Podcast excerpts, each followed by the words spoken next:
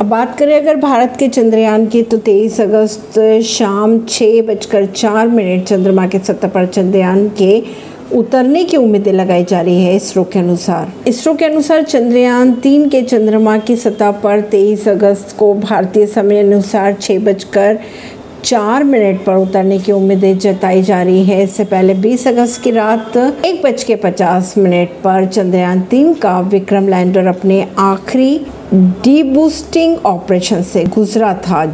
नई दिल्ली से।